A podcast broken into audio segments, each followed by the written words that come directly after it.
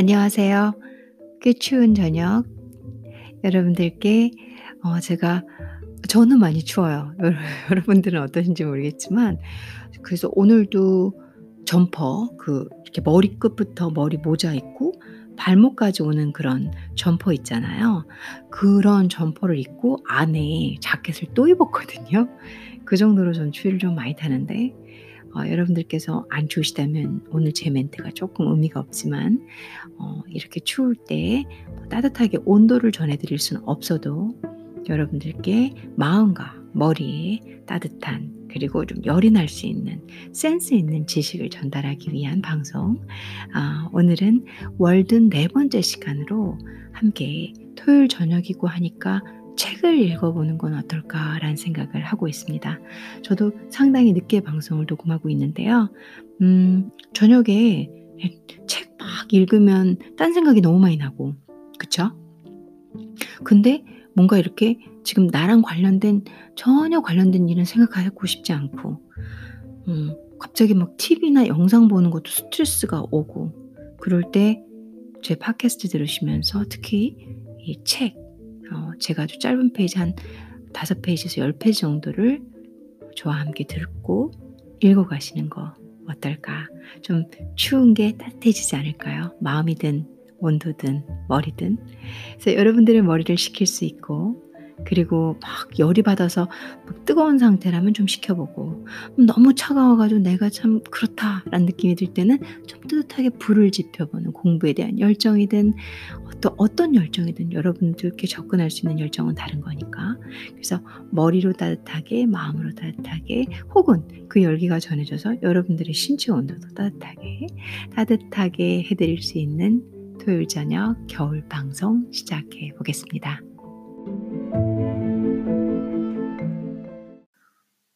월든 39 페이지부터 읽어 보겠습니다. 문명이 인간 조건의 진보라고 주장한다면 현명한 사람들만이 그러한 진보의 이점을 이용하겠지만 나 또한 그렇다고 생각한다. 문명 속에서 더 큰 희생을 치르지 않고 보다 나은 집을 구할 수 있다는 점이 입증되어야 할 것이다. 그 희생이란 지금 당장이든 장기적으로든 그것과 교환하는 데 필요한 삶의 길이를 말한다. 이 지역의 평균치 주택값은 대략 800달러 정도로서 그 정도의 금액을 모으기 위해서는 부양가족이 없는 노동자가 자신의 인생에서 10년에서 15년을 바쳐야 한다. 이는 사람에 따라 다소간 차이는 있지만 노동을 금액으로 환산한 가치를 하루 1달러로 계산한 것이다. 요컨대 일반 노동자가 자신의 오두막집 하나를 마련하는데 인생의 절반 이상을 고스란히 바쳐야 한다는 것이다. 서로 집세를 낸다고 가정하더라도 그다지 나을 것 없는 선택일 뿐이다. 미개인이 이런 조건으로 자신의 오두막과 궁전을 바꾼다면 그게 과연 현명한 짓일까? 이 불필요한 재산을 보유하는 데서 얻는 이점은 미래에 대비한 저축에 불과한데 개인에 관한 한 그것은 주로 장, 자신의 장래비로 지출될 뿐이다. 그러나 자신이 자신의 장래를 치를 필요는 없다. 그럼에도 불구하고 이 사실은 문명인과 미개인 사이의 중요한 차이점을 시사한다. 그리고 문명 여기에는 우리를 위한 모종의 계획, 즉 종족을 보존하고 개선하기 위하여 문명인의 생활을 개개인의 삶이 그 안에 대부분 흡수될 수 있는 하나의 제도로 만든다는 계획이 있는 것이다. 그러나 나는 현재 이러한 이점을 얻기 위해 얼마나 큰 희생을 치러야 하는 것인지를 밝히고 그와 동시에 아무 손실 없이 그 모든 이점을 확보할 수 있는 삶이 가능할지 모른다는 점을 제안하려, 제안하려는 바이다. 가난한 자는 늘 그대와 함께 있다느니 또는 조상이 신포도를 먹었으니 그 자손의 이가 시리다 같은 속담의 의미는 무엇일까? 주 하나님께서 말씀하시기를 내가 사는 동안 너희가 이스라엘에서 이 속담을 다시는 쓰지 못하게 만들리라. 보라, 모든 영혼은 모두 나의 것이니 아비의 영혼이 그러하듯 그 아들의 영혼도 나의 것이다. 죄를 범하는 영혼은 죽으리라. 적어도 경제적인 면에서는 다른 계층만큼 잘 살고 있는 내 이웃인 콩코드의 농부들을 생각해 보면 그들 대부분은 20년, 30년 또는 40년을 힘겹게 일해 힘겹게 일해온 사람들로서 이제는 자신들이 일하는 농장의 실질적인 주인이 될 수도 있건만 대부분 부채와 함께 농장을 물려받았거나 빌린 돈으로 사들이고는 여전히 아직 빚을 다 갚지 못한 상태다. 그들이 들인 노고의 3분의 1은 집을 사는 비용으로 간주해도 좋다.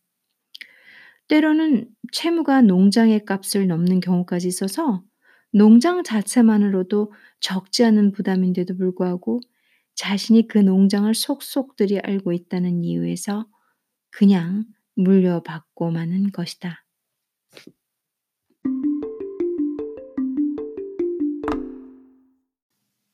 나는 아무 부채 없이 농장을 소유한 사람이 마을에서 10여 명에 불과하다는 자산 감정인들의 말에 놀라지 않을 수 없었다. 이런 농가의 내력에 대해 알고 싶다면 그 농가를 저당 잡고 있는 은행에 물어볼 일이다. 실제로 순수하게 자신의 노동으로 빚을 갚는 이는 아주 희귀해서 누구나 금방 손꼽을 수 있을 정도다. 콩코드에는 그런 이가 3명도 되지 않는 것 같다. 상인들의 100명 가운데 97명은 실패한다는 속담은 농부들에게도 고스란히 적용된다. 그러나 상인들에 관해서는 어떤 상인 하나가 정확히 한 말대로 그들이 실패한 원인 대부분은 금정, 금전상의 문제가 아니라 형편이 맞지 않아 계획, 계약을 이행하지 않는 데 있다고 한다. 다시 말해서 상인들이 파산은 도덕적 성격을 갖고 있다는 것이다.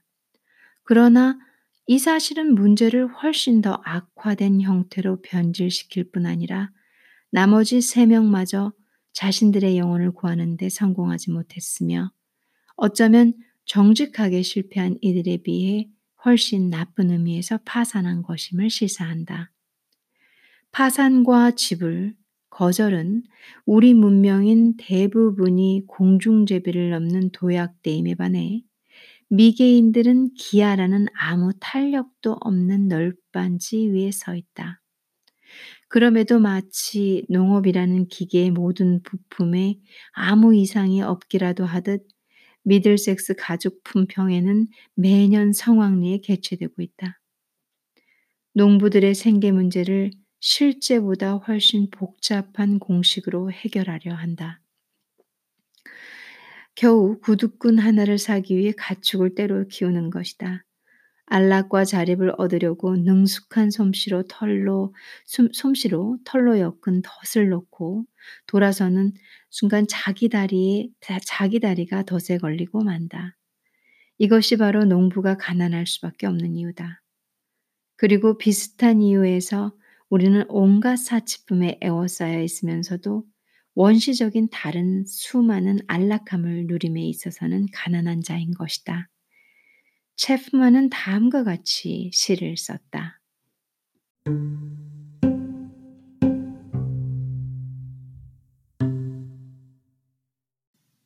거짓된 인간 사회에서는 속세의 불을 쫓느라 거룩한 모든 위안은 허공에 흩어질 뿐. 집을 소유한 농부는 집 때문에 더 부유해지는 것이 아니라 가난해질 뿐이며 오히려 집이 그를 소유한 셈이 되고 만다.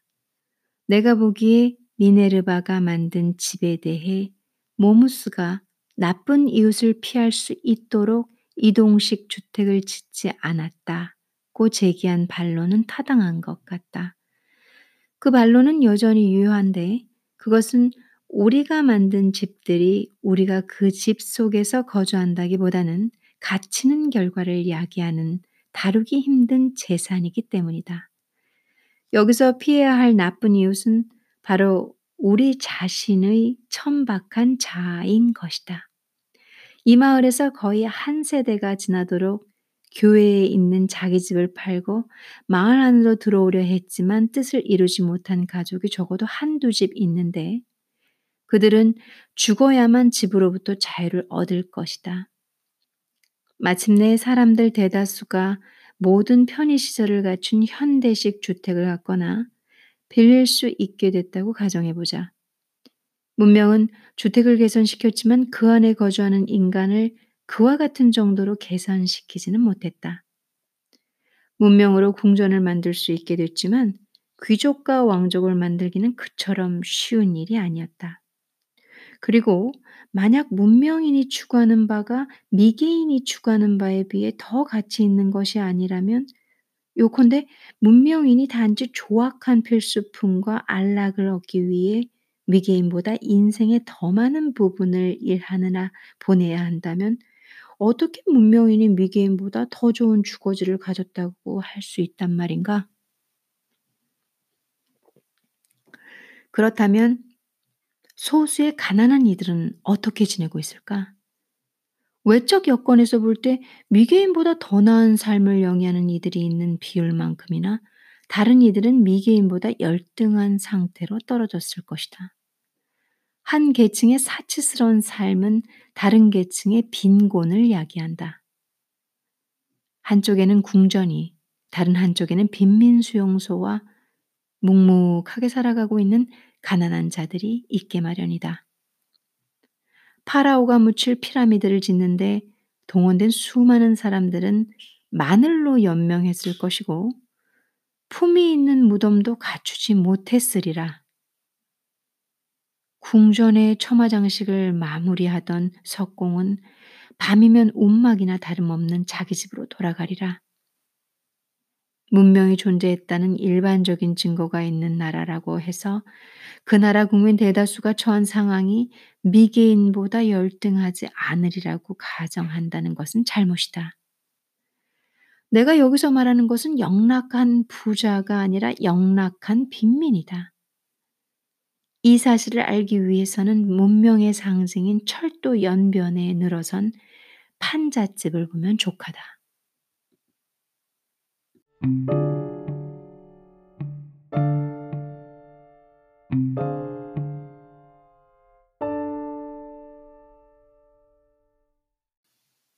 나는 매일 그곳을 지나쳐 걸으며 돼지우리 같은 곳에 사는 사람들을 보는데 그들은 채광을 위해 겨우내 문을 열어놓고 지내야 하며 거기에는 장작단 비슷한 것도 찾아볼 수가 없고 그곳에 사는 노인이든 젊은이든 추위와 비참함으로 움츠리는 버릇에 젖어 있어 아예 온몸이 오그라들었고 사지와 다른 신체 기능의 발달도 제대로 이루어지지 않았다.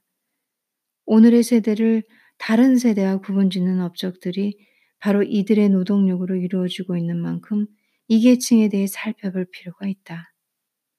세상에서 가장 큰 감옥이라 할 수 있는 영국의 모든 노동자들이 처한 상황도 크든 작든 이와 비슷한 상태다. 또는 지도에 흰색의 개화 지역으로 표시된 아일랜드를 그 예로 들 수도 있다.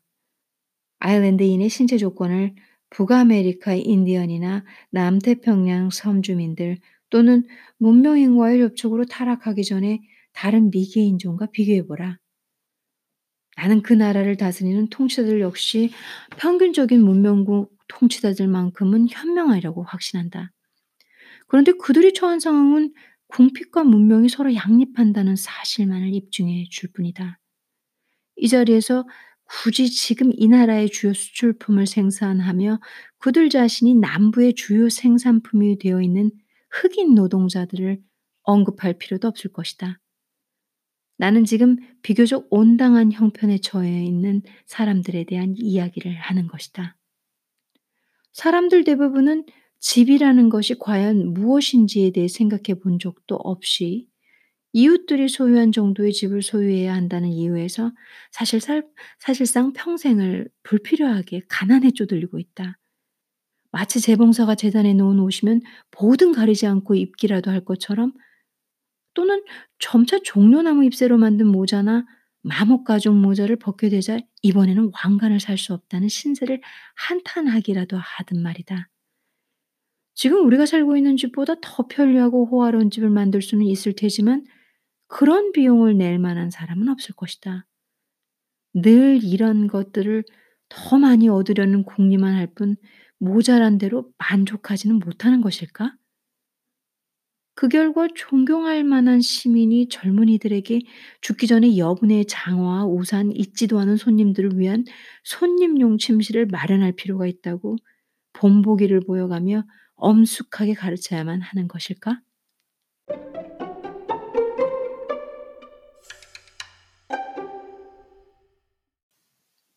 어째서 우리가 쓰는 가구는 아랍인이나 인디언의 가구처럼 소박해서는 안 되는 것일까? 천상의 사자이며 인간에 대한 거룩한 선물로 숭상받아온 인류의 은인들을 생각해 보자. 그들의 뒤에서 어떤 수행자도 최신 가구를 잔뜩 실은 수레 하나도 없다. 또는 우리가 도덕적으로 또한 지적으로 우월함으로 그것에 비례하여 아랍인보다 복잡한 가구를 써도 좋다고 한다면 그것이야말로 기이한 생각이 아니겠는가? 현재 우리의 집은 그런 가구들로 잔뜩 어지럽혀져 있다. 현명한 주부라면 그 대부분을 쓰레기통 속에 쳐넣음으로써 아침 일거리를 없애버릴 것이다. 그런 것들이 아침 일거리라니 오로라의 붉은 빛과 mem논의 음악이 울리는 아침에 인간이 해야 할 일이 과연 무엇이어야 하는가? 전에 책상 위에 석회암 조각 세 점을 놓았다가 내 마음속에 있는 가구들 먼지조차 아직 털지 않았는데 매일같이 그것들의 먼지를 털어야 한다는 사실에 즐겁을 해서 넌더리를 내며 창밖으로 집어던진 일이 있다. 그런데 내가 어떻게 가구가 잔뜩 들어찬 집을 가질 수 있겠는가? 그러느니 차라리 앞이 탁 트인 빈터에 앉아 있는 편이 나을 것이다. 인간이 땅을 허물지 않는 한 풀잎에 앉을 먼지 하나 일지 않을 테니 말이다. 많은 사람들이 그처럼 열심히 추종하는 유행을 만든 이들은 바로 사치와 방탕을 일삼는 자들이다. 이른바 인류 숙박업소에 주숙하는 여행자라면 곧 그 사실을 깨닫게 되는데 왜냐하면 여관 주인은 손님을 마치 사르다나 팔라스 나 되듯 극진히 모시기 때문에 그들의 달콤한 대접을 탐닉하다가는 얼마 안 가서 알맹이는 모두 빼앗기고 빈 껍질만 남을 테니 말이다. 열차의 객차 역시 안전과 편의보다는 사치에 더 많은 돈을 쓰는 경향이 있다. 안전과 편의를 제쳐둔 객차는 자칫하면 침대 의자와 쿠션 의자, 차양 등 우리가 서양으로 들여온 수많은 동양식 장식물로 가득한 현대식 거실이 될 우려가 있다. 그것들은 원래 하렘의 여자들과 중국 왕조의 나약한 원주민들을 위해 만든 것으로 우리 뉴 잉글랜드인이라면 그 이름만으로도 부끄럽게 여길 물건들이다. 사람들이 북적대는 벨벳 쿠션 위에 앉느니 차라리 호박 하나를 통째로 깔고 앉는 편이 나을 것 같다. 유람 열차의 화려한 객실에 앉아 학질에 걸릴 위험이 있는 공기를 호흡하다 천국으로 가는 것보다는 차라리 신선한 공기를 마음껏 마시며 소달구주를 타고 지상을 여행하는 편이 나을 것 같다.